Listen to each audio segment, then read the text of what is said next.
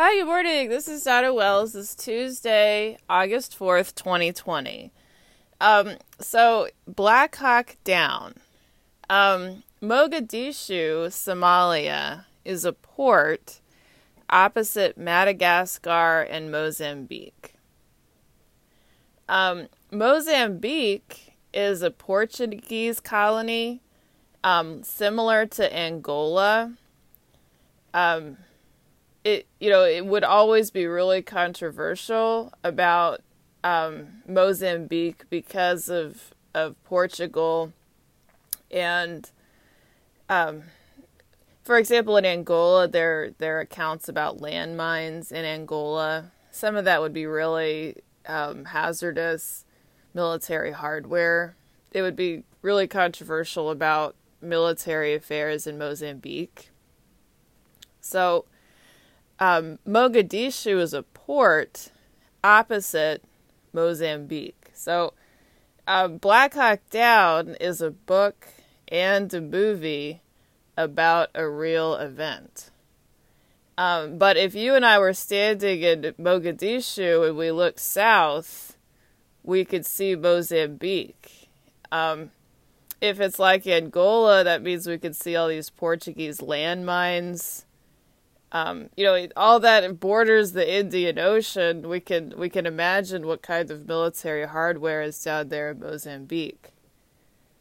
Um, but getting back to Black Hawk Down, um, which was in Mogadishu. Mogadishu is a, a city in Somalia. Um, and I've read the book and I've seen the movie. Um, in, in command was a Texan. So I'm from Texas originally. My last name is Welles. W E L L E S. I'm a Longhorn. I graduated from UT Austin.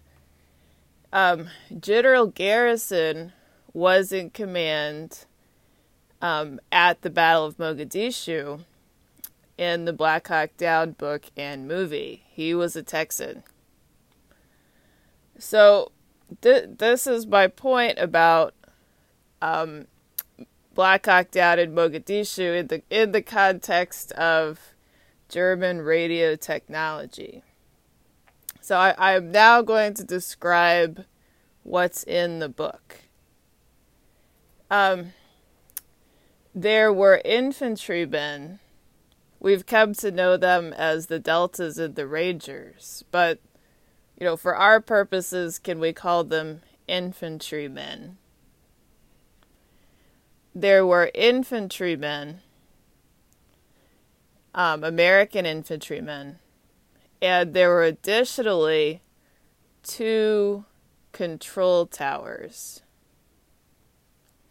So they there are several times in the book, meaning more than once, references to high altitude reconnaissance planes. Just the image of it is um, kind of exotic radio contraptions um, in such a way that from these two there are two control towers. So you know it becomes intrigue um, and controversy. Did they you know what am i describing? There were infantrymen in mogadishu. These are american infantrymen and that included jeeps and helicopters. You know we can imagine what the infantrymen were doing in Mogadishu. Additionally, and this is mentioned more than once in the book, maybe several times in the book, there were two control towers. And then it becomes there were high altitude surveillance, you know, kind of exotic East African military radio contraptions. Um, so the point here is that in the two watchtowers, there was one watchtower that was mostly Americans, and the other watchtower were people from NATO and the United Nations.